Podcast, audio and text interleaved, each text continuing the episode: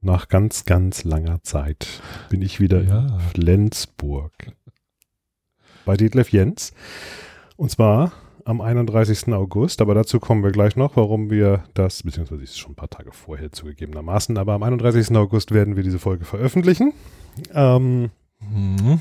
aber vorher müssen wir noch ein bisschen reden über das, was so in der letzten Zeit passiert ist. Oh, das ist ja viel, weil das war ja so lange her. Erstmal genau, erstmal schön wieder hier zu sein. Hallo. Ja. Ja, das ist so lange her. Da stand dieser Kerl vor der Tür. Ich dachte, was will der hier? Weil ich habe dich gar nicht wiedererkannt nach all der Zeit. Aber gut. Das kommt, weil ich jetzt so eine Corona-konforme Frisur trage wahrscheinlich. Genau. Wenn man nicht so oft zum Mhm. Friseur muss. Mhm. Es gibt noch eine kleine Änderung. Ähm, in der Anmoderation habe ich sonst immer freundlich darauf hingewiesen, dass wir in der Schiffbar sitzen. Ja. Und da sieht man, wie lange das her ist, dass wir Genau. zuletzt miteinander Mhm. geredet haben. Wir sitzen Genau. hier jetzt zwar auch in Flensburg, aber Mhm. bei dir zu Hause, Mhm. weil die Schiffbar ist nicht mehr. Die Schiffbar ist Geschichte. Und ich muss leider sagen, Gott sei Dank, obwohl das ja Spaß gemacht hat, mir und meinen Gästinnen damals. Aber ich habe sie gerade eben noch, ohne zu wissen, dass es so ist, gerade eben noch rechtzeitig vor dem großen Corona-Chaos verkauft. Und im Nachhinein bin ich da natürlich heilfroh drüber, dass dieser Kelch dann an mir vorbeigegangen ist. Ja. Das wäre wahrscheinlich jetzt eine wirkliche... Das wäre stressig geworden, das kann ich dir sagen, ja. Das heißt, ähm, es gibt keinen guten Wein mehr in Flensburg. Es gibt den einzig guten Wein nur noch bei mir an Bord, also am, auf Bord meines Segelbootes oder hier in meiner Wohnung, aber sonst leider nicht mehr. Und ich habe das große Problem tatsächlich, dass ich abends gar nicht mehr ausgehen kann, sondern nur noch all meinen Kumpels sagen kann, kommt zu mir an Bord. Ich äh, habe da noch Restbestände aus der Schiffbar natürlich. Klingt jetzt aber auch nicht so schlimm. Ja, weil man sieht natürlich die Gastronomie auch mit anderen Augen, wenn man mal das äh, die Inside, also hinter den Kulissen kennengelernt hat und auch die Einkaufspreise und Verkaufspreise und Spannen und und und und und alles kennt. Ich will jetzt gar keinen schlecht machen. Ich weiß auch, wie schwer und hart die Mädels und Jungs da arbeiten und habe da allergrößten Respekt vor. Aber manchmal denkt man auch, nee, diesen Wein zu dem Preis, das mache ich jetzt wirklich nicht mehr mit. Also einige übertreiben das dann auch. Für dich war das so der erste Ausflug in die gastronomische Branche. Auf der Seite vom, auf der anderen Seite vom Tresen, ja, sonst. Ja. Ja, ja, ja, ja, das war's, ja. Das sind so Sachen, die man mal machen muss. Also ich habe natürlich auch gedacht, hätte ich es mal lieber nicht getan, aber dann würde ich heute noch drüber nachdenken, ach, wie wäre denn das wohl gewesen? Und würde immer noch denken, so eine schöne Schiffbar in Flensburg passt doch, Mhm. müsste man mal machen. Jetzt habe ich es ausprobiert, alles gut, wunderbar, prima. Das Schiff ist auch nicht mehr hier in Das Flensburg. Schiff ist wieder in Holland zurück, in Den Helder liegt es jetzt, allerdings als Wohnschiff. Achso, also die wollen da. Die wohnen da an Bord, ja. So ein schön, schön geräumiges Wohnzimmer. kann man sagen. Sehr gut, ja. Na, ja, wir sind gespannt, was es Neues gibt. Wir haben eben im äh, Vorgespräch schon ein bisschen äh, uns über neue Ideen unterhalten, die du Ja. so hast. Das ist ja nicht so, dass du jetzt in Langeweile ertrinken wirst. Überhaupt Ähm, nicht. Nee. Zumal du ja auch, wenn ich mich richtig erinnere, mit deiner Buchreihe weitergemacht hast während der langen, langen. Ja, haben wir dann überhaupt in, das Buch Gefährliche Zeiten, haben wir das schon vorgestellt?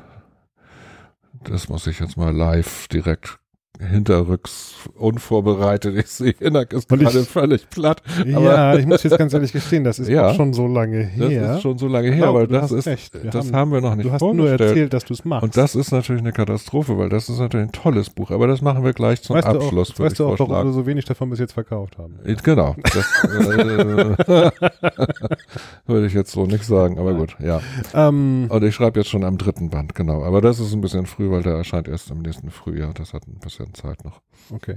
okay. Also du warst umtriebig während der Immer, ich bin immer triebig, äh, umtriebig, ja. Corona-Zeit. Du hast auch ein paar Bücher mitgebracht. Wir wollen jetzt Ja. über Bücher reden heute. Ja, genau. Pünktlich zum Erscheinungsdatum natürlich das wunderschöne kleine Büchlein. Das Meer am 31. August. Das ist der Tag heute, an dem man das am besten lesen könnte. Jetzt habt Ist ihr das natürlich. spezieller 31. August? Nein, das ist der 31. Es könnte auch der 32. August sein, wenn es ihn gäbe. Das ist egal. Worum geht's? Es geht einfach um die Idee, dass dieser lustige Autor, der irgendwie gute Ideen hat, offensichtlich äh, gedacht hat, der kam mal ans Meer. Er hat nämlich keine Beziehung zum Meer. Er kommt aus dem tiefsten Binnenland Deutschlands, irgendwo in weiß der Geier wo, Münster oder sonst wo in der Eifel ist er, glaube ich, geboren, weiß ich nicht. Also weit weg vom Meer. Ich kenne mich da nicht aus, wo er herkommt. Aber er ist ans Meer gekommen und war offensichtlich so beeindruckt, dass er dachte, oder er ist natürlich Autor in irgendeiner Form und Art und Weise und dachte, ich setze mich jetzt mal 24 Stunden ans Meer und guck mal, was passiert und das schreibe ich auf. Und da ist ein wunderschönes kleines Büchlein draus geworden, kann man sagen. Also ganz unaufgeregt und leise, aber mit vielen Zwischentönen und ja, lauter Beobachtungen, Gedanken, was weiß ich. Und das spielt in Grado. Also gibt es da auch eine Geschichte oder sitzt er da nur und beschreibt heute? Es sind Fragmente. Er, er, er, beschreibt, was passiert und wer kommt und geht und irgendwie, also tagsüber kommen andere Leute, nachts kommen irgendwelche Liebespärchen oder Gangster oder keine Ahnung. Also schon, schon schön zu lesen. Hm. Kann man gut machen. Also, ähm, Du sagst leise. Ähm, ja, das ist halt kein, kein, kein Plot in dem Sinne. Es ist auch kein Krawall, also es ist keine Action, es ist kein, es gibt keine Heldenreise, also er verletzt natürlich auch alle Regeln der Dramaturgie und was weiß ich, aber es ist eben auch kein Roman. Ähm, er schreibt einfach die Gedanken, auf die ihm kommen und die Beobachtungen, die er macht. Mhm. So.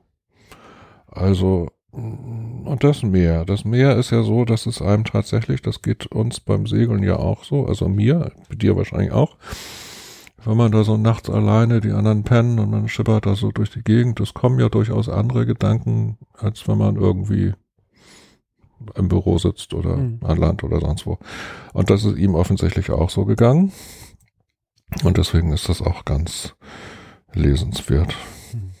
Also er betrachtet das, guckt, was da ist. Äh, Frühaufsteher, Schwimmer, Taucher, Liebhaber kommen und gehen. Das Licht verändert sich. Ab und zu segelt ein Schiff vorbei, wie ein Gedanke am Horizont sozusagen. Ähm, ja, was schreibt er noch? Silke hat Geburtstag an dem Tag. Wer auch immer Silke ist, spielt keine Rolle. Aber es fällt ihm dann auch am Meer ein, sonst hätte er den Geburtstag wahrscheinlich vergessen.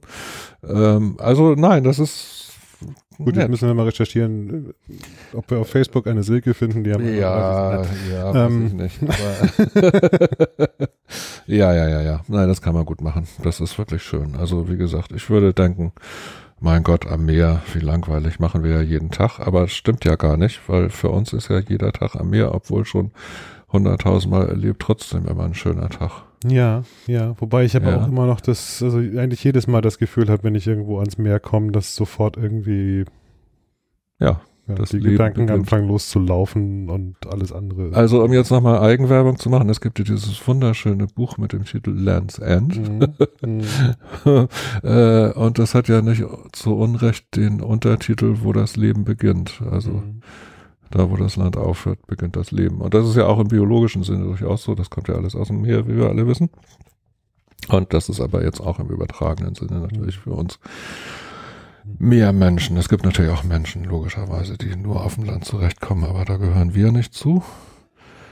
Dieser hier fühlt sich exotisch am Meer, aber gerade deswegen hat er halt auch eine besondere Beobachtungsgabe für das, was er da sieht und erlebt geht einem ja oft so, wenn man irgendwas zum ersten Mal macht, dass man das dann auch wirklich, oder beziehungsweise ja. nicht, ja, wenn es exotisch ist, dass man das ganz intensiv dann auch wahrnimmt. Das, Absolut. Was du schon sagst. Also, ja, ja, ja, wenn ich jetzt hier in Flensburg runter ans, an Hafen gehe, dann äh, ist das eine Szene, die ich kenne, dann sind das Geräusche, die ich kenne, Gerüche, die ich kenne. Genau, ja, ja, ja. Dann mache ich mir eher Sorgen, dass mir die Möwen mein Brötchen klauen. Sozusagen, genau. Ja, ja, Du sagst immer er?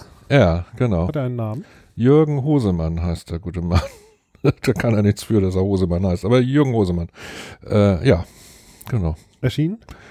Das ist schon erschienen, das Buch. Und das heißt Das Meer am 31. August von Jürgen Hosemann. Und wie gesagt, ich kann es empfehlen. Es sind 112 Seiten, das ist überschaubar. Jetzt kein Krieg und Frieden oder so ein Wälzer, sondern kann man mal irgendwie am 31. August tatsächlich durchlesen. Also Leute, nichts wie ab in Buchhandel das Buch geholt, bevor der 31. August vorbei ist. Ich muss jetzt mal gucken, nicht, dass es ein Sonntag ist. Ja, so. ja, das kann Mein ist Montag, sehr gut. Ja, Montag ist ein guter Tag. Montag ist ein guter Tag zum Lesen. Unbedingt. Sehr gut. Ja, perfekter Start in die neue Woche. Sehr gut. Wenn wir das als Lesetipp ja. für den heutigen ja, Tag auf genau. jeden Fall mit auf den Weg. Genau, sehr schön. Wir sind aber auch äh, bei den Büchern, die du da ausgesucht hast, nicht nur mit Binnenländern, sondern auch mit Isländern unterwegs. Die Isländer, ja, na, das ist natürlich, das ist ein Kollege von dir. Das ist nämlich ein Schweizer eigentlich. Joachim B. Schmidt. Ich weiß gar nicht, wie man den auf Schweizerisch ausspricht. Joachim B. B. Schmidt. Ja, wie auch immer. Schmidt. Er lebt seit zehn Jahren. Sagt man jetzt in oder auf Island? Das weiß ich jetzt auch nicht. Auf jeden Fall, er lebt in auf Island und ähm, ist Autor und Schriftsteller und ist da aber auch als Touristenführer unterwegs und das hat den Vorteil, dass er sich da gut auskennt. Mhm. Womöglich besser als so manch Isländer. Mhm. ja. Ja, ja, ja. Das kann ich mir gut vorstellen. Und dass er auch in entlegene Gebiete kommt und da natürlich auch diese, diese unglaubliche Landschaft und dieses, also das ist natürlich ein tolles Setting für jede Art von Roman, diese Insel. Das ist natürlich einfach, das ist jetzt wiederum für uns exotisch, was für den Jürgen Hosemann das Meer das Exotische ist, Mhm. ist für uns jetzt irgendwie Island das Exotische und für den Joachim zumindest die ersten paar Jahre auf Island wahrscheinlich auch. Warst du schon mal da? Ich war leider noch nicht da, aber es steht noch auf den äh, Segelplänen, ja. Mhm. Man kommt ja, man muss da mit dem Schiff hin, also alles andere zählt nicht. Geht mir tatsächlich Das- genauso. ja, das ja, ist ja. so, so, nee, ich will da nicht hinfliegen. Also Ja, ich will nein, nach das- Island, das- das- zweifelsohne, aber ich will da nicht hinfliegen. Nein, das, das würde einfach das Erlebnis versauen. Also man hätte nicht mehr den Bezug zu dem, zu dem Land, zu der Insel, zu was weiß ich, ja, ja. Man im Moment sowieso nicht so gerne fliegen will, aber. Eben, genau, davon abgesehen. Ja. Ja, also, und das ist ein tolles Buch. Ich habe es begonnen zu lesen und bin begeistert. Ähm, das ist jetzt ja auch gerade erst erschienen, ist ganz frisch im Diogenes Verlag und ähm, es ist so ein bisschen flapsig, könnte man sagen, Forrest Gump in Island. Ähm, Das heißt, es handelt von einem man muss nämlich immer bedenken, Forrest Gump ist alt, ja. Es, es handelt von einem, einem geistig speziell, ich will jetzt überhaupt nicht behindert sagen, oder dieses Wort habe ich jetzt schon ausgesprochen, wollte ich eigentlich gar nicht. Von einem ge- ge- geistig anders, anders gewichteten, weiß ich nicht. Also in seinem Kopf geht, gehen die Dinge anders vor sich als, als, als so bei den normalen Menschen. Er hat eine andere Wahrnehmung, er kommt natürlich dann auch mit seinen, als, also als Schüler hat er eine harte Zeit und was weiß ich und so, zumal er natürlich ohne Vater aufwächst, der hat sich irgendwie vom Acker gemacht oder war, die, die Mutter erwähnt den Vater höchstens mal als Samenspender, was jetzt auch nicht so charmant ist dem Kind gegenüber. Ähm, er lebt aber, er, er, er lebt bei seinem Großvater und der Großvater muss ein toller Mensch gewesen sein, aber dann ist natürlich leider so, dass wenn als Karlmann dann irgendwie erwachsen wird allmählich, dann ist der Großvater natürlich nicht mehr am Leben und dann hat er schon irgendwie ein Problem.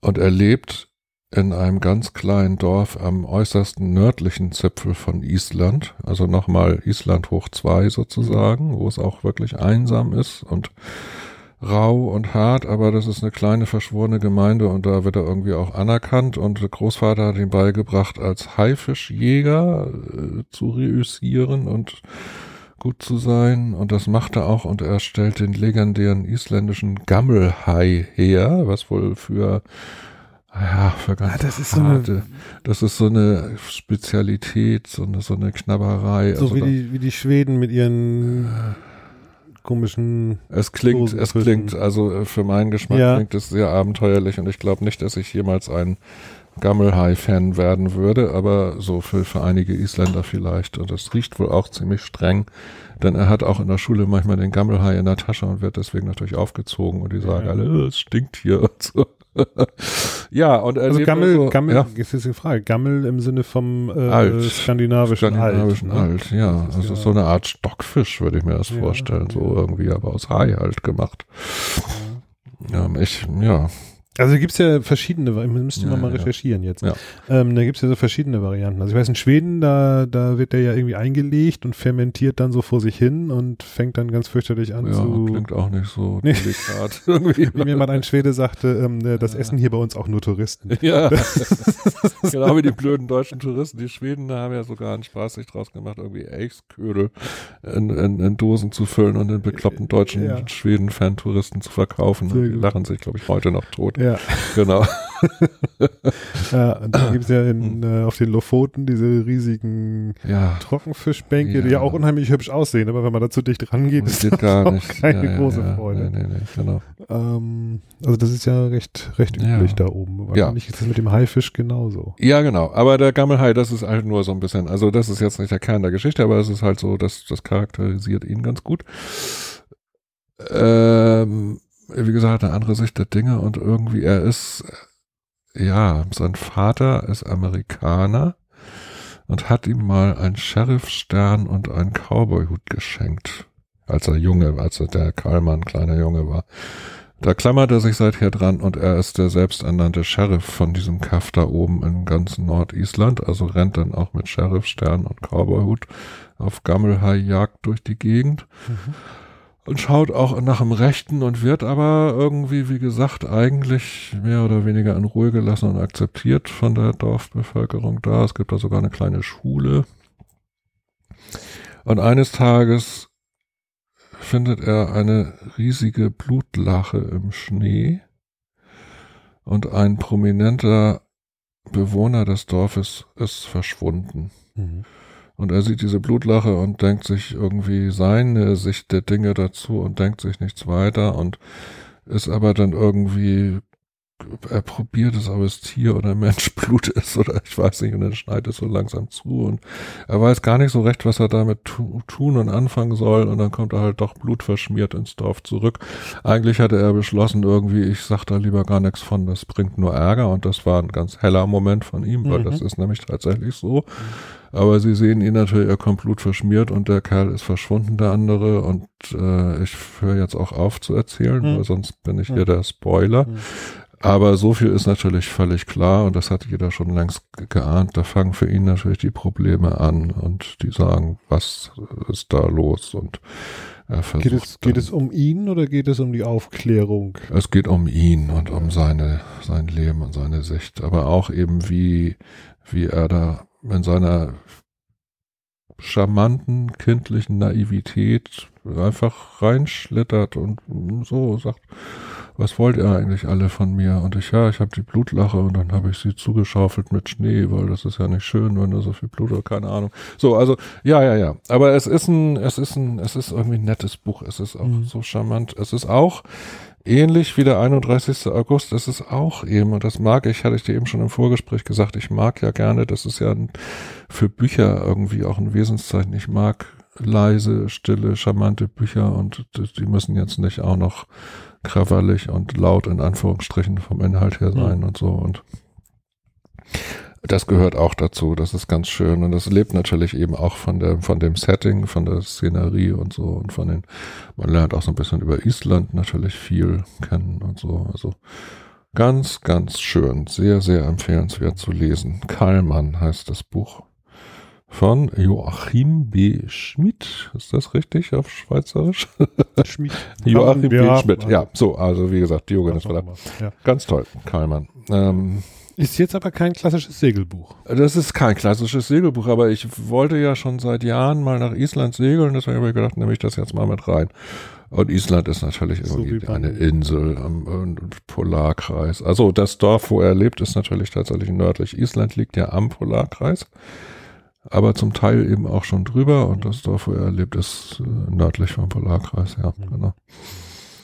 Ja, doch, Island ist ein Seglerziel und ein Sehnsuchtsziel für viele. Vielleicht bleibt es für mich auch Sehnsuchtsziel, ob ich da wirklich nochmal hinkomme, weiß ich nicht. Ich habe es mir zumindest vorgenommen, nochmal. Ja.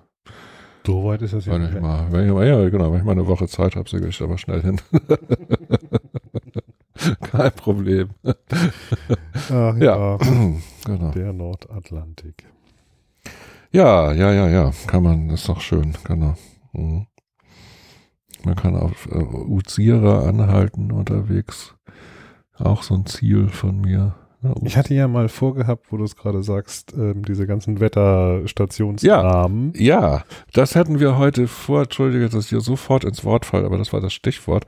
Ähm, äh, es gibt auf Englisch ein Buch, das habe ich jetzt aber nicht parat. Das war, ist ein Reiseschriftsteller und der hat tatsächlich daraus ein Buch gemacht. Er hat die ganzen äh, Vorhersagegebiete des des Shipping Forecast bereist, zumindest diejenigen, die einen Landanschluss haben sozusagen, Mhm. also wo er über Land hin kann. Und das hat er beschrieben. Und deswegen komme ich auf Uzira natürlich Mhm. auch, weil Uzira ist ja auch eins. Äh, Das, da hat das, ist, das ist, manchmal ist es so witzig, weil manchmal haben die, haben die ja so in der Bezeichnung irgendwo so einen, wie du schon sagtest, so einen exotischen äh, Mhm. äh, Seitentouch ja, irgendwie. ja, ja, ja. Und bei mir war das zum Beispiel immer so mit Stavanger. Ja, Ne? Stavanger, okay. Und dann ja. bin ich das erste Mal da gewesen und dachte so, was für ein hässliches kleines Industriedörfchen ist das Ja. denn? ja, genau. Man hat sich irgendwie so eine, dir jeder so Norweger eine- vorher sagen aber so egal. eine ja. norwegische, man hat sich immer so eine, so eine, so eine norwegische Schere mit so einer roten Ja, Holz gebauten Wetterstation oder so und dann kommt man Ja. da an und dann ist, ja, manchmal kann das auch. Aber du hast wahrscheinlich kein Boot dabei gehabt, weil das Gute an Stavanger ist natürlich, du kannst wegsegeln und du musst nur zwei Meilen weiter segeln und dann hast du deine rote Wetterstation. es war noch schlimmer, ich bin, ich bin in Stavanger Zwischenstopp gewesen, als ich mit der Fähre von Hirtshals nach Bergen gefahren Ja, bin. okay, das klingt aber Also, auch nett. Irgendwie. Das war auch nett. Ja, ja, das war auch genau. nett. Also man, man macht da ja richtig so eine kleine, das ist ja schon so ein Vorgeschmack auf, auf Hurtigruten, da Genau. durch die, durch Ja, die ja, Scheren ja. dadurch bis, Mhm. bis nach Bergen rein. Also das, das, das war schon, schon wirklich schön. Aber Da bist du auch an Uzira vorbeigefahren. Ja. Sehr schön. Ja, das steht auch noch auf dem Plan und wenn man schon mal in Uzira ist, dann ist man schon halb in Island. Also das ist kein Problem. Ja, genau. bleiben wir auf hoher See. Wir bleiben auf hoher See. Ja, wir haben noch zwei hohe Seebücher. Ähm, Ich dachte an die Seefahrerin. die Seefahrerin, ja, das ist ganz fantastisch, das Buch. Das ist jetzt allerdings schon ein wenig ähm, deftiger. Tatsächlich. Das ist eine Bretonin. Oh, ich war gerade in Frankreich. Eine Bretonin und wer die Bretonen kennt, weiß, was das bedeutet. Dass ich mich jetzt gerade, dadurch, dass ich sagte, ich war in Frankreich völlig geoutet Ja, habe. Total. Du warst nämlich eben nicht in Frankreich, sondern eben, genau. Das ist, äh, ja. Und ähm, Catherine Poulain heißt sie. Die Seefahrerin. BTB ist der Taschenbuchverlag dazu. Catherine Poulain. Catherine lustigerweise wie die, die weibliche Hauptrolle in meinen Büchern, die heißt auch Catherine. Das ist aber ein Zufall jetzt, das hat damit nichts zu tun. Ähm, eine Bretonin, die aus verschiedenen Gründen, das, das wird nicht so ganz klar. Es hat irgendwie mit Männern zu tun, aber auch mit Familie und sonst was. Sie haut ab aus Frankreich und ist völlig genervt und muss da gar nicht mehr hin und geht aus irgendeinem Grund nach Alaska und will natürlich, was heißt natürlich, ja, sie kommt aus Bretagne, sie will Fischerin werden. Und als Bretonin, sie ist klein und zierlich und äh, aber drahtig und zäh wie zäh wie Gammelhai, hätte ich jetzt was gesagt. Die, die, die Bretonen. Ja, wie Bretonen so sind. Und sie, sie, sie schafft es tatsächlich nicht nur an Bord von so einem Alaska-Trawler zu kommen, was der hammerharteste Job der Welt sein muss, sondern auch noch in dieser Männerwelt sich zu behaupten und auch noch tatsächlich dann am Ende das Herz eines dieser raubeinigen Fischer mit einem ganz goldenen, guten Herzen irgendwie zu erobern, was aber dann trotzdem nichts wird. Aber da will ich jetzt auch schon wieder nicht zu viel äh, verraten, aber also die Romantik kommt dann irgendwie doch noch zum Vorschein, aber es ist halt unter einer sehr, sehr rauen, heftigen Schale. Aber ähm, Ich nehme an, es gibt viel, viel Alaska. Es gibt viel Alaska und es gibt auch viel über die Menschen, die da leben. Das ist total spannend zu lesen und sie beschreibt es halt in einer ganz eigenen Mischung aus Realismus und auch aus irgendwie so einem Schritt zurück und so einer gewissen Entfernung, aber auch mit einer ganz großen Empathie irgendwie. Also sie ist überhaupt nicht darauf aus, jetzt zu sagen, guck dir diese ganzen Barbaren und Säufer und Typen an, die gehen jetzt irgendwie fischen und dann verdienen sie, haben sie die Taschen voller Geld und dann kommen sie an Land und dann dauert das drei Tage, dann haben sie alles versoffen und verhurt und was, was für ein Vor. Nein, sie hat also, sie hat einen ganz guten Draht und sie, wie gesagt, sie, sie steckt voller Empathie und weiß irgendwie offensichtlich, wie diese Leute ticken und kann die Leben und Schicksale sehr, sehr gut beschreiben. Und sie, also es kommt, ohne dass sie es selber aussprechen muss, kommt in dem ganzen Buch zwischen den Zeilen und Seiten sehr, sehr gut zum Vorschein, was Menschen antreibt, da in dieser Wildnis am Ende der Welt zu leben. und auch dieses raue ursprüngliche Leben zu leben und warum mhm. die das machen. Das, das, mhm. wenn man das mhm. Buch zu Ende gelesen hat, ohne dass man das jetzt unbedingt als Städter hier aus dem Süden irgendwie so in Worte fassen kann, aber man spürt und weiß, warum die da irgendwie so leben und warum das auch so sein muss und warum die auch nicht in Frankfurt am Main oder in Zürich leben mhm. könnten, sondern eben nur da. Und mhm. ähm, das ist schon toll, das ist schon beeindruckend und sie schreibt auch fantastisch. Und natürlich, es kommt nicht nur Alaska, es kommt natürlich der Alltag dieser Fischer vor, mhm. die auch im tiefsten Winter in Alaska bei, was weiß ich, für heulenden Orkanen da tatsächlich unterwegs sind. Das ist nicht nur Folklore, das ist tatsächlich so. Da und mit allen Problemen, die da zusammenhängen. Da gibt es viele Geschichten drüber, aber keine, keine, die so gut erzählt ist wie diese, weil vielleicht liegt es daran, dass es eine Frau erzählt. Mhm. Also es ist kein dieses raue Männer, haha, Schenkelklopf und was sind wir alles für tolle Kerle und der alte Captain erzählt jetzt mal. Das überhaupt nicht, gar nicht. Mhm. Also das ist, mhm. das mag ich auch nicht mehr lesen. Das ist auch so abgegriffen und irgendwie. Nein, nein, es ist, sie beschreibt das aus ihrer Sicht, wie gesagt, und aber ganz, ähm, ja, leidenschaftslos wäre auch falsch, weil sie hat ja eine Leidenschaft, da zu sein und das hat sie dahin gezogen und ich finde das auch großartig. Aber sie hat Schwierigkeiten natürlich. Die Männer sehen sie erstmal sagen, was will die denn hier? Und dann merken sie, die ist C und dann wollen einige natürlich irgendwie mit ihr was anfangen, was sie dann natürlich auch nicht unbedingt mit jedem will. Und sie hat natürlich so ihre persönlichen Klippen mhm. da zu umschiffen, die bestimmt nicht einfach sind, aber es schafft sie alles. Weiß man, weiß man äh, mehr über die Autorin? Also ist das, äh, so, wie du es beschreibst, klingt ja. das schon fast so, als ob man sich das nicht nur ausgedacht hat. Nein, das ist wohl tatsächlich zum Teil zumindest autobiografisch.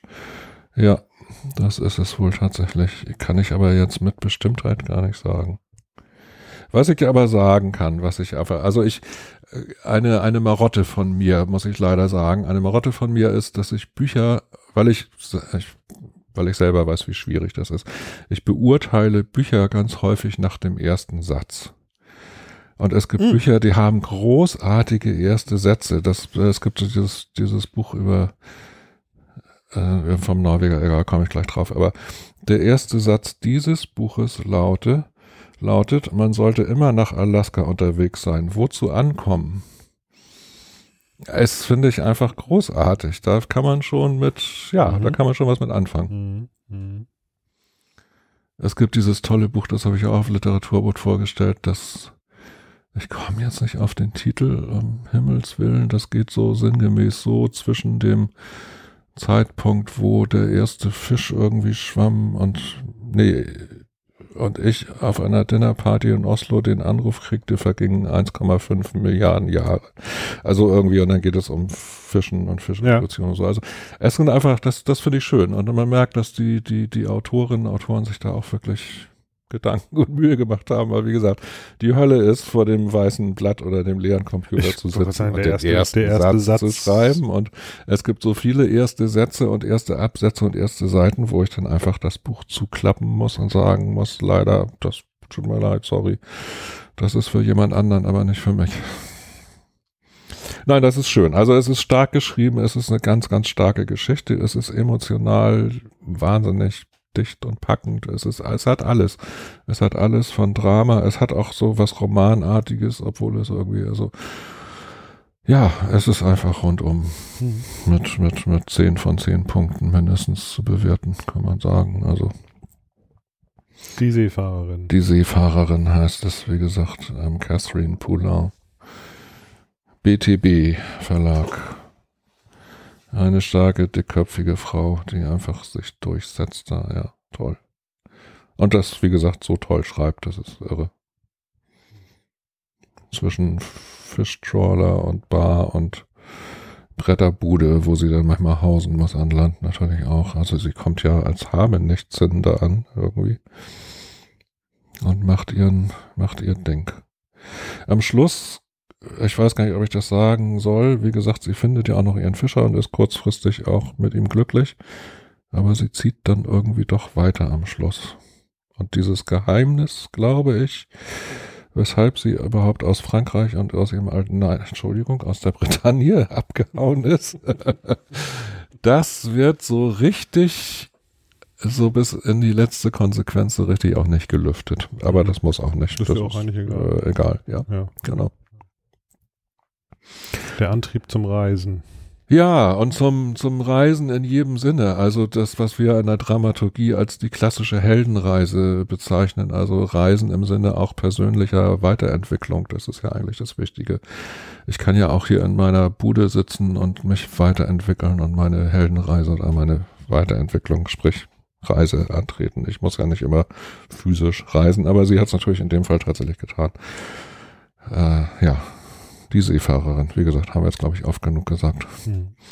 Klingt so ein bisschen so, als ob es dein Highlight im Moment ist, äh, zusammen mit dem. Ja, nee, ja, weiß ich nicht. Ich, wir stellen ja eigentlich, Gott sei Dank, hier irgendwie nur schöne Bücher vor. Wir stellen ja hier jetzt keine Luschen vor, die langweilen und Nö, irgendwie nervig sind.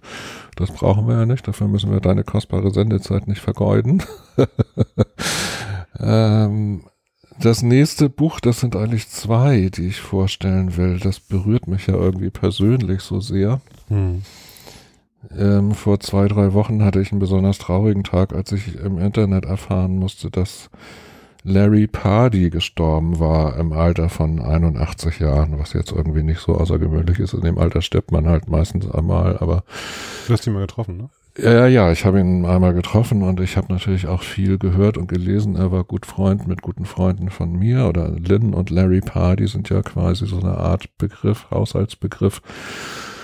Unter Langfahrtseglern auch Vorbilder für viele, genauso wie Eric und Susan Hiscock für die Mhm. ganz alten Hundertjährigen unter uns, die noch von den Hiscocks Was ich gestehen, von denen habe ich tatsächlich sogar mehr gelesen. Ja. Aber Tatsächlich waren Lynn und Larry mit Eric und Susan gut befreundet. Hm. Die haben sich noch kennengelernt. Eric und Susan waren alt und Lynn und Larry waren jung, aber das spielt überhaupt keine Rolle. Also die einen haben von den anderen viel gelernt und umgekehrt. Lynn und Larry, wer es nicht weiß, ein, ein Pärchen, sie Amerikanerin, er Kanadier, haben sich in Kalifornien in den 60er Jahren, also gut Traumort Kalifornien, 60er Jahre, muss schon irgendwie ganz cool gewesen sein. Hm.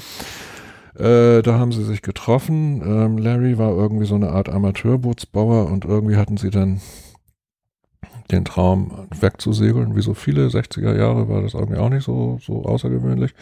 Außergewöhnlich war, dass sie es dann tatsächlich durchgezogen haben, auch ohne Geld. Er hat irgendwie 4000 Euro Schulden gehabt, sie hatte nix.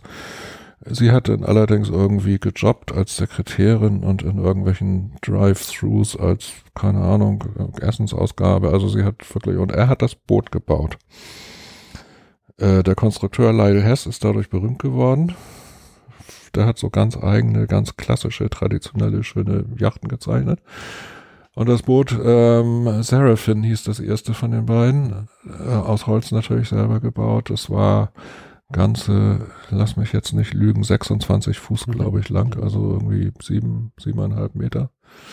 Hatte natürlich keine Maschine und auch keine Elektrik irgendwie, aber die beiden haben da zehn, zwölf Jahre drauf gelebt und sind irgendwie, ich weiß nicht, wie oft um die Welt gesegelt und hin und her und um alle Cups und durch alle Meere und Hm. also äh, Seemannschaft aller feinster Art. Als einziges Hilfsmittel bei Flaute oder in engen Hafenmanövern hatte er halt einen großen Wrickriemen an Bord. Ein Sweep, wie die Engländer oder Amerikaner sagen. Hm. Hm. Ja, und ähm, Reicht ja auch eigentlich in, in Häfen eigentlich in der Regel auch raus, ne? in Häfen reicht das und wenn du ganz desperat bist und ganz verzweifelt, dann reicht es auch aus, wenn du bei Flaute irgendwie auf die Felsen getrieben wirst. Hm. Hm. Zumindest irgendwie auf der Stelle, ich weiß es nicht. Also so, ja, aber Mhm. genau, aber die, die, die Kunst natürlich äh, besteht natürlich darin, möglichst erst gar nicht in solche Situationen zu kommen. Never see the sea with a landman's eyes war so eine, einer der vielen Sätze, die sie geprägt haben. Also der, der, der Landmensch denkt natürlich, Land ist gleich Sicherheit. Mhm. Und der Segler oder Seemann denkt natürlich, Land ist Feind und ja, Gefahr. Und Ja, ja. äh, das muss man natürlich dann auch so und entsprechend haben die sich verhalten. Und also ganz klassisch natürlich, was heutzutage jeder, jeder segelt heutzutage nachts in jeden Hafen, weil er natürlich irgendwie von seiner Elektronik dazu gepiept und vollgedröhnt wird und die sagen ihm genau, wo, aber die sagen natürlich nein. Also das ist natürlich ein absolutes No-Go für jeden normalen Seemann und für jeden, der Seemannschaft kann. Da drehst du halt bei und wenn es sein muss, eben auch so weit, dass du noch einen Tag segelst, bevor du im Hafen kommst. erinnere, Sie hatten doch auch mal irgendwann geschrieben, äh, eine Geschichte über die Strandung von der Joshua. Das, kann hatten sein. Sie, das hatten, Sie, das hatten Sie, glaube ich, ja. auf, auf, aufbereitet. Okay. Und da hatten Sie auch sehr Ja. systematisch nachvollzogen, weil die ganze Bucht war irgendwie voll mit Booten geankert ja, und von diesen Bo irgendwie Ja. 30 Boote, die da gelegen haben und von diesen 30 Booten sind beim Aufziehen des Sturms acht Ja. Anker aufgegangen Ja, und rausgefahren und denen ist allen nichts passiert und alle, die in der Bucht gelegen sind, sind dann letztlich Das äh, kann sein. Ich weiß es ähm, nicht. Da ist ja viel, glaube ich, leider drüber gesagt und geschrieben worden. ja. Bernard ist ja auch nachgesagt worden, er wäre irgendwie besoffen in der Bar gewesen, als das alles passierte, statt an Bord zu sein. Also ich weiß nicht genau, ich kann sein, kann ich mich nicht, aber, aber wie gesagt, also die beiden sind eigentlich normalerweise auch weit davon entfernt gewesen. Das war eben auch ihre ganz schöne, nette, freundliche Understatement-Art. Ähm, die sind weit davon entfernt gewesen, irgendwelche anderen Leute zu kritisieren, Mhm. auch für die Art. Also die haben einfach das gemacht, was sie für sich richtig Mhm. finden sind dafür Beispiel für viele gewesen und ähm, haben aber ja, aber selber sie haben, sie haben niemals- sehr sachlich begründet. Das ja, die haben sachlich der- der begründet, wesentliche natürlich, Punkt. aber sie haben nicht gesagt, du musst das genauso machen. Nee. Im Gegenteil, also jeder macht es auf seine Art und Ja. sie haben ja auch viel, sie haben unterwegs oft Geld verdient als Überführungscrews zum Beispiel, haben auch alle möglichen Schiffe gefahren und auch andere als ihr eigenes, war ja nun ganz speziell. Ich habe sie so kennengelernt und, und, und meine Freunde auch, die haben jeden also herzlich begrüßt und haben sich auch angehört, was andere zu sagen haben, was auch ganz erfrischend ist bei solchen berühmten Leuten, Mhm. die so viel gemacht haben. Wenn du denen erzählst, ja, ich bin hier mit meinem Plastikkatamaran an der Küste unterwegs, dann sagen die, ach, wie spannend, erzähl doch mal, statt irgendwie zu sagen, ach, was willst du denn von mir? Hm, hm. Und ähm, Larry gerade eben war ein Musterbeispiel an nicht nur ein super Seemann, sondern einfach, ja, was vielleicht dazugehört, also hilfsbereit bis zum Umfallen und ähm, ja, humorvoll sowieso, ganz schräger, lustiger Humor, den nicht immer jeder verstanden hat, aber so, also. Ja, die haben natürlich haufenweise Bücher geschrieben, also ähm, habe ich jetzt eben Lynn gesagt, Larry war es natürlich. Lynn hat die Bücher geschrieben, Mhm. sie. Und zwei wollte ich vorstellen. Das eine ist der Klassiker von den beiden Cruising in Seraphin. Mhm. Ähm, das erste Buch, was sie geschrieben haben. Das ist insofern spannend, weil das beschreibt ihre Zeit in Kalifornien und wie sie das Boot tatsächlich gebaut haben. Und wie sie dazu kommen, auf dieses Boot und wie sie damit ihre Erfahrungen sammeln. Also da sind sie noch gar nicht berühmt und noch gar nicht so, sondern auch die ganzen Fehler, die sie machen und die Lernkurve und so, das ist alles sehr schön. Und äh, sie lassen sich auch viel Zeit. Das ist ja sowieso das Geheimnis der, der, der, der Dauersegler. Ich meine, es ist alles keine Hexerei und alles keine Superfrauen und Männer, sondern man hat einfach die Zeit und das ist ja der Luxus, irgendwie auf das richtige Wetter und die richtige Saison zu warten. Und man hat nicht, das schreibt, schreiben die beiden auch oft, wenn wir am Montagmorgen um acht wieder im Büro hätten sein müssen, dann hätten wir sicherlich ab und zu mal Fehler gemacht, die wir so nicht gemacht haben, weil wir hatten den Druck nicht dann und dann da zu sein und das ist Ja. völlig richtig. Also so ganz schön und die haben ja ganz lange gebraucht, die, die haben ein Jahr lang in Mexiko oder Baja California und sowas verbracht und dann Mhm. sind sie durch einen Kanal, auch eine sehr lustige Geschichte. Kanallotse, der dann schockiert war, dass er mit dieser Nussschale da von sieben Meter durch den Panama-Kanal fahren musste, dann aber so begeistert war, dass er selber anschließend Segler wurde und sich eine Segelyacht gekauft hat.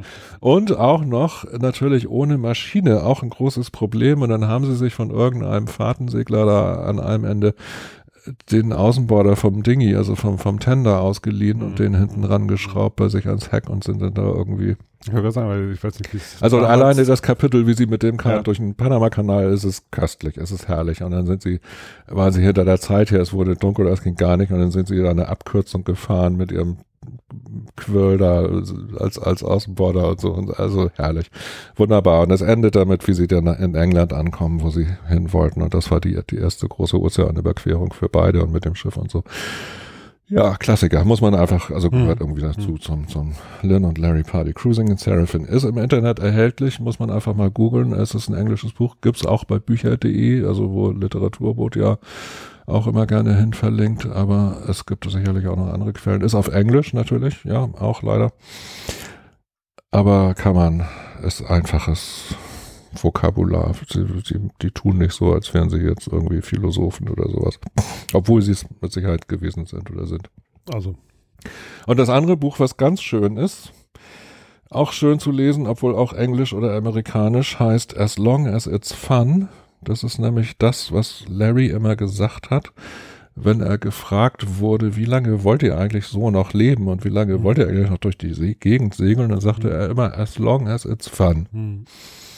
So heißt das Buch und das ist eine Biografie über die beiden von Herb McCormick geschrieben, was ein guter Freund von denen war, auch ein Langfahrtsegler, aber auch ein Journalist und Autor, der lange Zeit verantwortlicher Redakteur von Cruising World in den USA war. Und er beschreibt die beiden halt sehr, weil er sie gut kennt, sehr einfühlsam und beschreibt viele gemeinsame Sachen. Und das ist jetzt neu erschienen? Oder? Das ist jetzt auch schon ein paar Jahre alt, aber das beschreibt trotzdem eigentlich fast das ganze Leben, weil die beiden haben tatsächlich ja gegen Ende ihrer Segelzeit irgendwo nicht weit von Auckland entfernt in einer kleinen Bucht eine kleine Insel sozusagen kaufen können.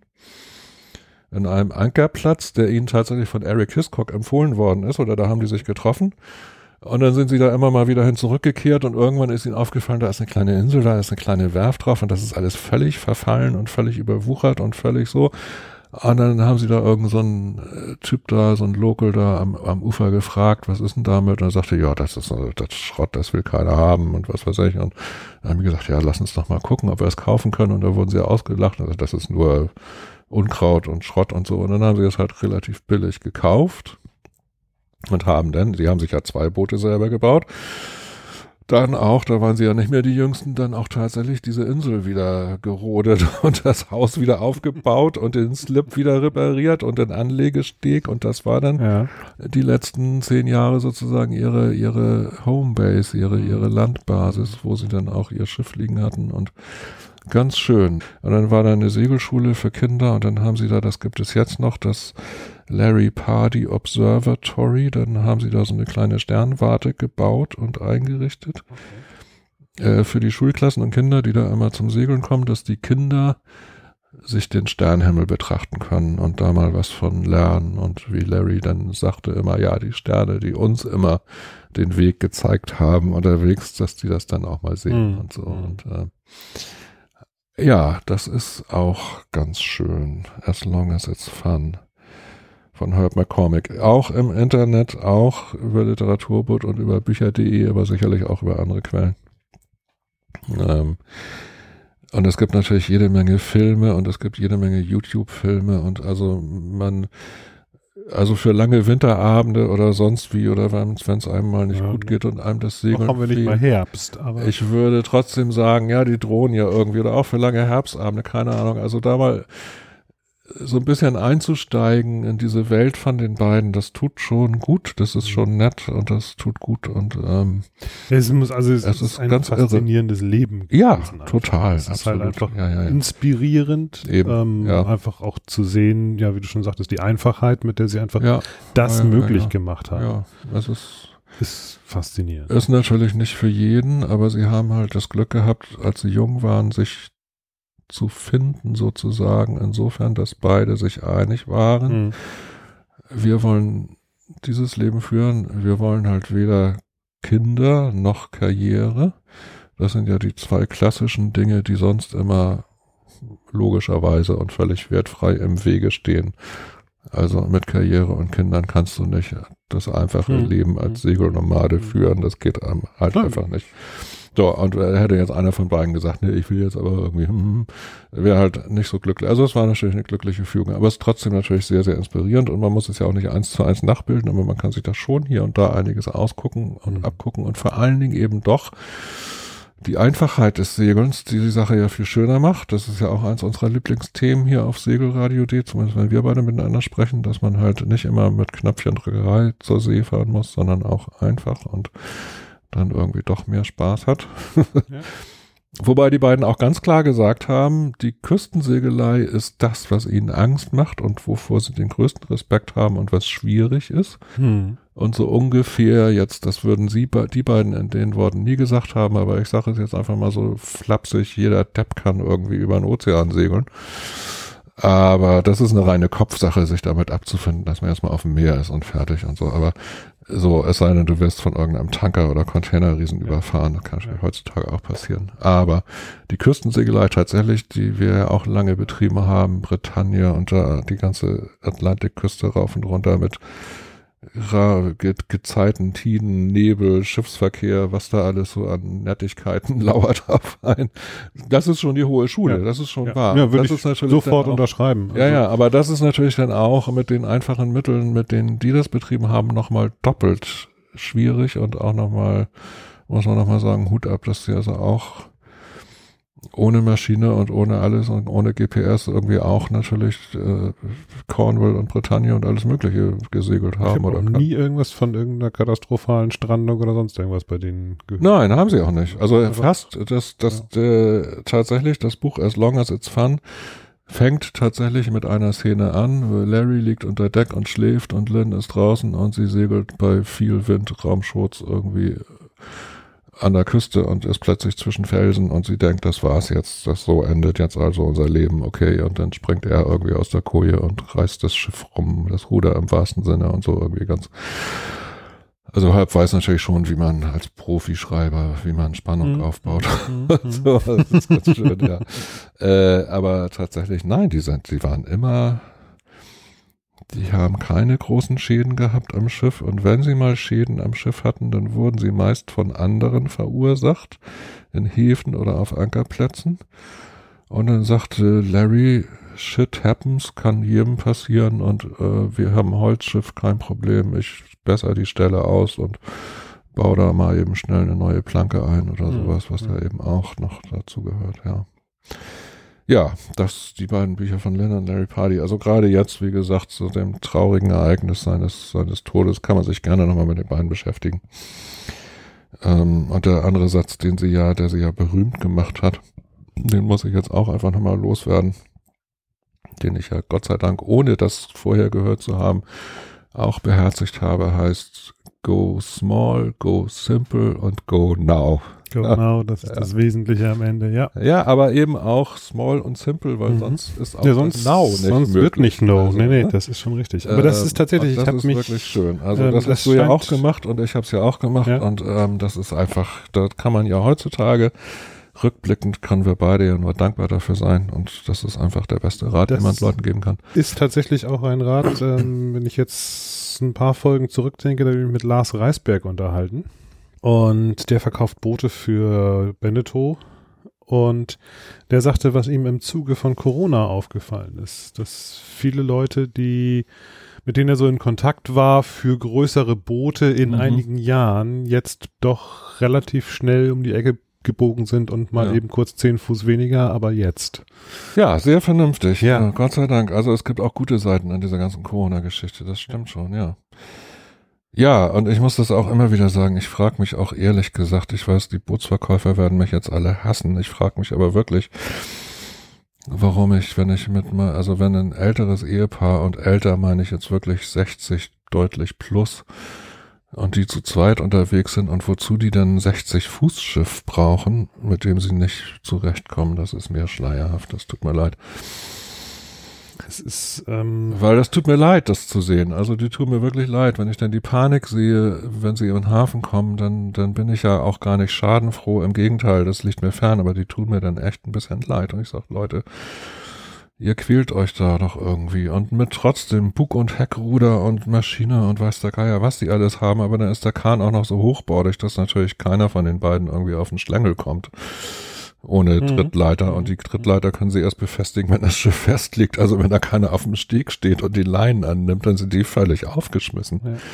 Ja, das ist doch. Ja. Das ist also ich weiß gar nicht, ob also, ich da jetzt den, den Bootsverkäufern an der Stelle die Schuld geben würde. Nö, die, die Bootsverkäufer kann ja verstehen, die wollen gerne große Boote verkaufen, weil sie mehr verdienen, aber ähm, so. Ne? Ja, ja, das kann ich schon, schon, also ja, ja, sicherlich, die Richtung ist sicherlich richtig. Ja, ähm, aber ich glaube, es ist auch einfach ähm, so ein bisschen der, der Zeitgeist, in Anführungszeichen, der, mhm. derer, die die Boote kaufen. Ne? Also ähm, du kannst ja so, auch als Bootsverkäufer kannst du ja auch nur ein Schiff verkaufen, das jemand kaufen Ja, will. natürlich. Also, ja, ja, ja, wenn wir Leute das für sich selbst nicht erkennen, dass sie sagen so, ja, das ist aber echt ein schön fetter Trumm und ähm, dann komme ich die Leiter da nicht runter. Mhm. Und ähm, dann ist, glaube ich, an der Stelle eher wieder die Frage nach dem Stand der Seemannschaft im Jahre 2020. Aber die Diskussion, nee, die wollen wir die machen wir nicht auf. Das nee, das habe ich gerade gestern, ich hatte ja, gestern hatte ich einen schönen Segeltag mit meinem Kameramann und da haben wir gerade auch,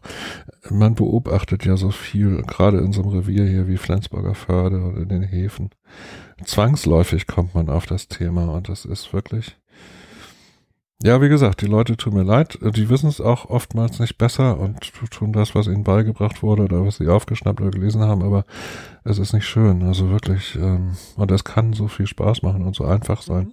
Deswegen empfehle ich, also um jetzt nochmal den Bogen auf unser Thema zurückzuschlagen, empfehle ich dringend allen Menschen, die sich für Segeln interessieren, lest die Bücher von Lynn und Larry Pardy und guckt euch die Videos an und ihr müsst sie nicht sympathisch finden. Ihr werdet sie wahrscheinlich sympathisch finden. Würde mich wundern, wenn nicht. Einfach mal zu sehen, ja, es geht auch so und es geht auch, man muss ja wie gesagt nicht im 23 Fußboot um Kap Horn segeln, muss man wirklich nicht, aber äh, man kann durch die dänische Südsee mit dem Volkeboot wunderschön segeln und, Und gilt- ganz viel Spaß dabei haben. Und da gilt Äh, sogar ja. noch, also nicht nur in der dänischen Südsee, wo es ja auch teilweise recht flach ist, aber auch in spätestens, wenn man Ja. sich dann in die schwedischen Scheren Ja, ja, ja. Man landet plötzlich, man, man kann dann nämlich genau das machen, was äh, die Schweden immer so schön sagen, ist so, kauf dir einen Revierführer, markiere dir die beschriebenen Ankerbuchten Mhm. in der Seekarte und fahre eine Bucht weiter. ja, genau. Da ist es zwar flach, aber leer. ja, ja, ja, ja, genau. Ja, ja, ja. Ja. In Ja, diesem genau. Sinne, genug der vielen Ratschläge. Nein, ja, wir haben aber noch ein Buch, ein wichtiges. Ja, Entschuldigung. Ja. Ja, wir haben noch ein wichtiges Buch, Genau. nämlich das äh, zweite. Fabian Timpel, Yachtdetektiv. Gefährliche Gezeiten heißt es. Ähm, das ist, wie gesagt, der zweite Fall von Fabian Timpel. Wer ihn noch nicht kennt, er ist ein Liveaboard und Lebensgenießer und Künstler, der irgendwie durch Umstände zum Yachtdetektiv geworden ist und sich also mit für einen im Auftrag einer Versicherung mit allen möglichen Fällen beschäftigt, die irgendwie, ja, Versicherungsfälle, die irgendwie nicht ganz koscher riechen oder sonst was Hm. oder verschwundene Yachten geklaute. Alles Mögliche. Da gibt's die wildesten Geschichten und davon erlebt er einige. Dieser Fall ist ein bisschen anders gelagert. Gefährliche Gezeiten spielt in der Bretagne, aber auch in Flensburg. Denn es gibt einen Fall in der Bretagne, wo eine deutsche Yacht auf einer dort beheimateten und ganz berühmten Holzbootwerft, die es tatsächlich gibt, restauriert werden soll im Morbihan auf der Ile aux Moines. Da steht ein Seefahrtskreuzer aus den 30er Jahren aus Deutschland und soll renoviert werden und plötzlich wird er angezündet und ja, geht in Flammen auf so ungefähr. Und dann stellt sich die Frage, warum und wieso und die Versicherung soll bezahlen und fragt sich aber auch, warum ist das Ding in Flammen aufgegangen und um jetzt eine lange spannende Geschichte ganz kurz zu erzählen und auch ohne das Ende zu verraten, die Geschichte führt in die Vergangenheit, Seefahrtskreuzer 30er Jahre, führt nach Flensburg in die nicht so schöne Geschichte der Stadt Flensburg, die ja, wie man weiß, der Sitz der letzten Reichsregierung des Dritten Reiches war. Das, und, also das habe ich hier gelernt in Flensburg. Also nicht das, das weiß man natürlich, aber ich habe gelernt in Flensburg, dass es unter diesem Admiral Dönitz, der dann als Hitler-Nachfolger noch hier irgendwie 20, 30 Tage lang, also durchaus Mhm. bis Ende Mai 45 hier noch Großdeutsches Reich in, in, in Mürwik in Flensburg gespielt hat, obwohl die Engländer schon in Hamburg waren, so ungefähr. Äh, und der Krieg war vorbei. Offizielle Kapitulation war, glaube ich, 7. Mai oder sowas. Ist das, das geschichtliche, das Datum in den Geschichtsbüchern ist irgendwie leider falsch, weil, wie gesagt, die Reichsregierung, die Engländer haben ihn erst gegen Ende Mai hochgenommen und verhaftet und da war es dann erst richtig vorbei. Es wurden tatsächlich in den Tagen noch Soldaten und Matrosen der Fahnenflucht und der zersetzenden, wehrkraftzersetzenden Reden und was weiß ich beschuldigt und verurteilt im Schnellverfahren und zack und auch sofort standrechtlich erschossen. Also das muss man sich vorstellen. Das ist grauenvoll, dass du irgendwie diesen Scheißkrieg überlebt hast. Und denkst, jetzt ist endlich alles vorbei und dann machst du irgendwas, was jetzt nicht mehr ganz der Disziplin entspricht, aber du weißt, die, die haben kapituliert. Es gibt einen Schnellbootkommandant, der hatte seine Flotte, der hatte schon die Kriegsflaggen eingeholt, hatte schon kapituliert quasi, hat trotzdem noch Matrosen, die dann gesagt haben, ich gehe jetzt an Land zu meiner Familie einfangen lassen und erschießen lassen dafür. Also völlig recht, auch, auch, auch äh, im juristischen Sinne bin ich auch sicher, also völlig, völlig rechtlos, also ungeheuerlich. Diese, diese, äh, ich kann es gar nicht sagen, was, was, was, was für eine, was für ein Gedankengut dahinter steckt, aber ebenso völlig unbelehrbar. Und das spielt eine Rolle und dadurch kommt diese Geschichte ins Rollen. Und mehr will ich dazu gar nichts verraten, aber es ist trotz dieser, bösen Geschichte. Wie gesagt, diese Fälle von erschossenen Matrosen, das wird in Flensburg gerne auch so ein bisschen unter den Teppich gekehrt, aber das äh, kann man hier auch erfahren und das fiel mir auf, dachte ich, da muss ich was drüber machen, dass das nicht völlig in Vergessenheit gerät. Mhm.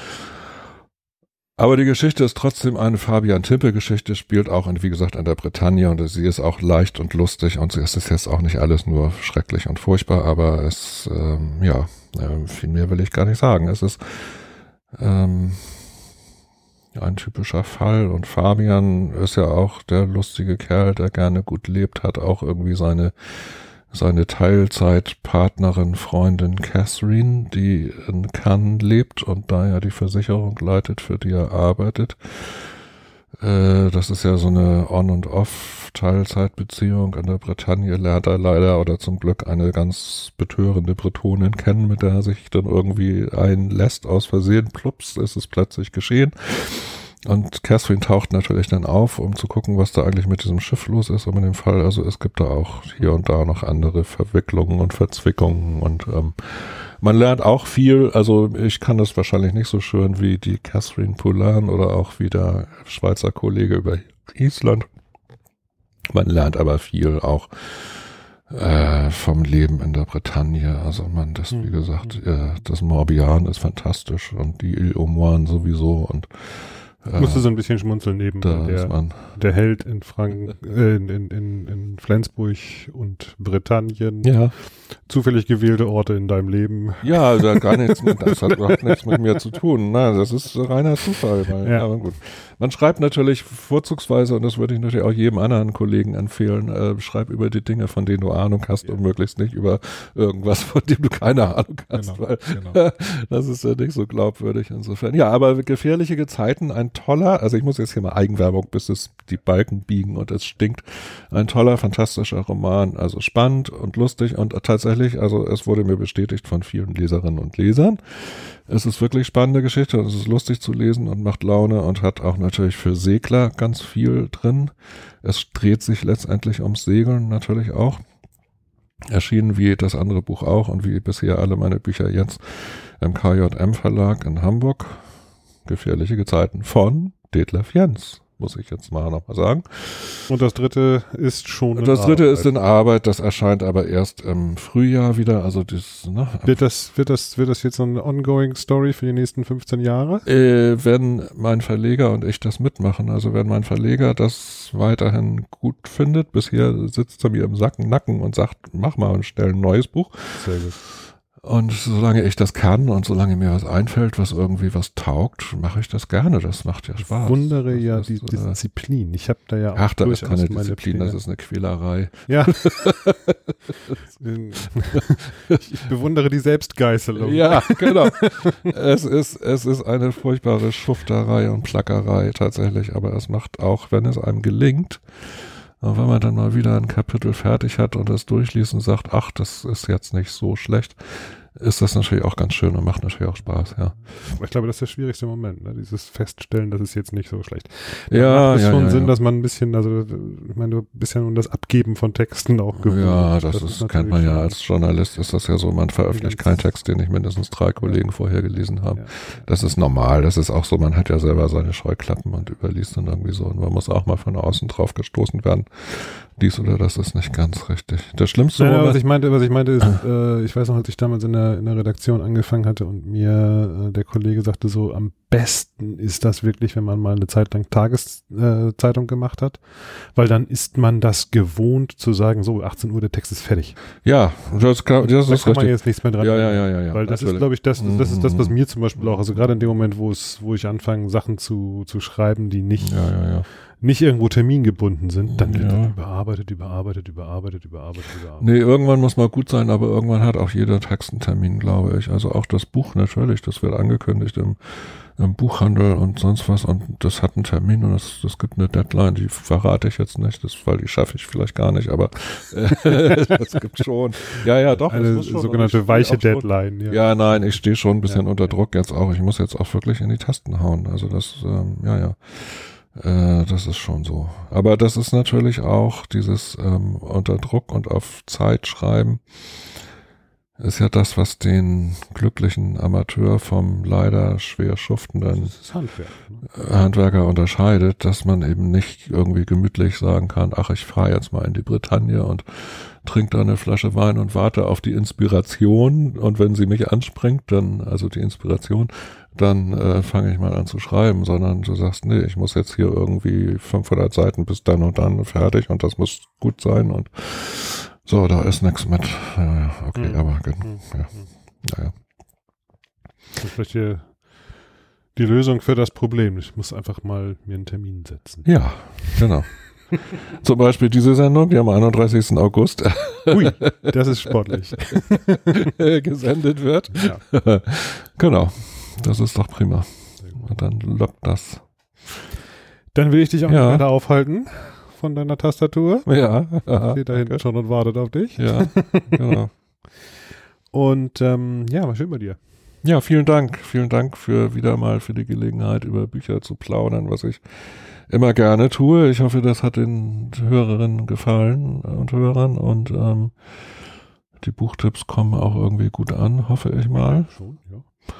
Weil, wie gesagt, ich empfehle hier auch nur das oder das weißt du ja, was man wirklich gut empfehlen kann. Also äh, Wir werden das auch wieder gerne. etwas häufiger jetzt machen können. sehr gerne, ja. Ähm, Es kommt ja jetzt auch, wie gesagt, im Herbst, der ja leider da uns bevorsteht, aber für mich ist der Herbst deswegen eine schöne Zeit, weil das ja die Zeit der Neuerscheinungen ist auf dem Buchmarkt.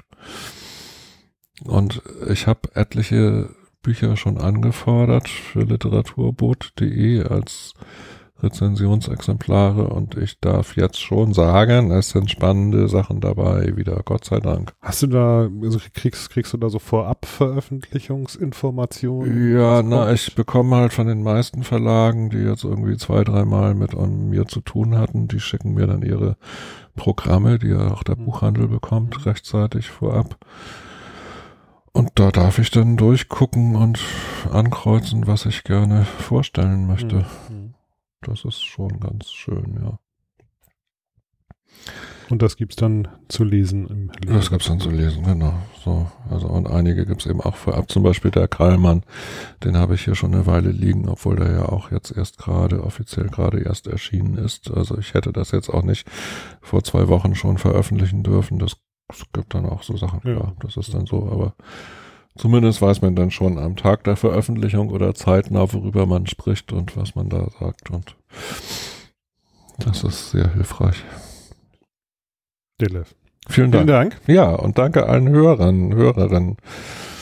Und ähm, viel Spaß beim Lesen. Genau. Die Links zu den Büchern gibt's dann segelradio.de in den Shownotes, beziehungsweise sonst auch einfach suchen auf literaturboot.de. Genau. Sehr schön. Und ich sag mal, bis zum nächsten Mal. Jo. Tschüss. Tschüss.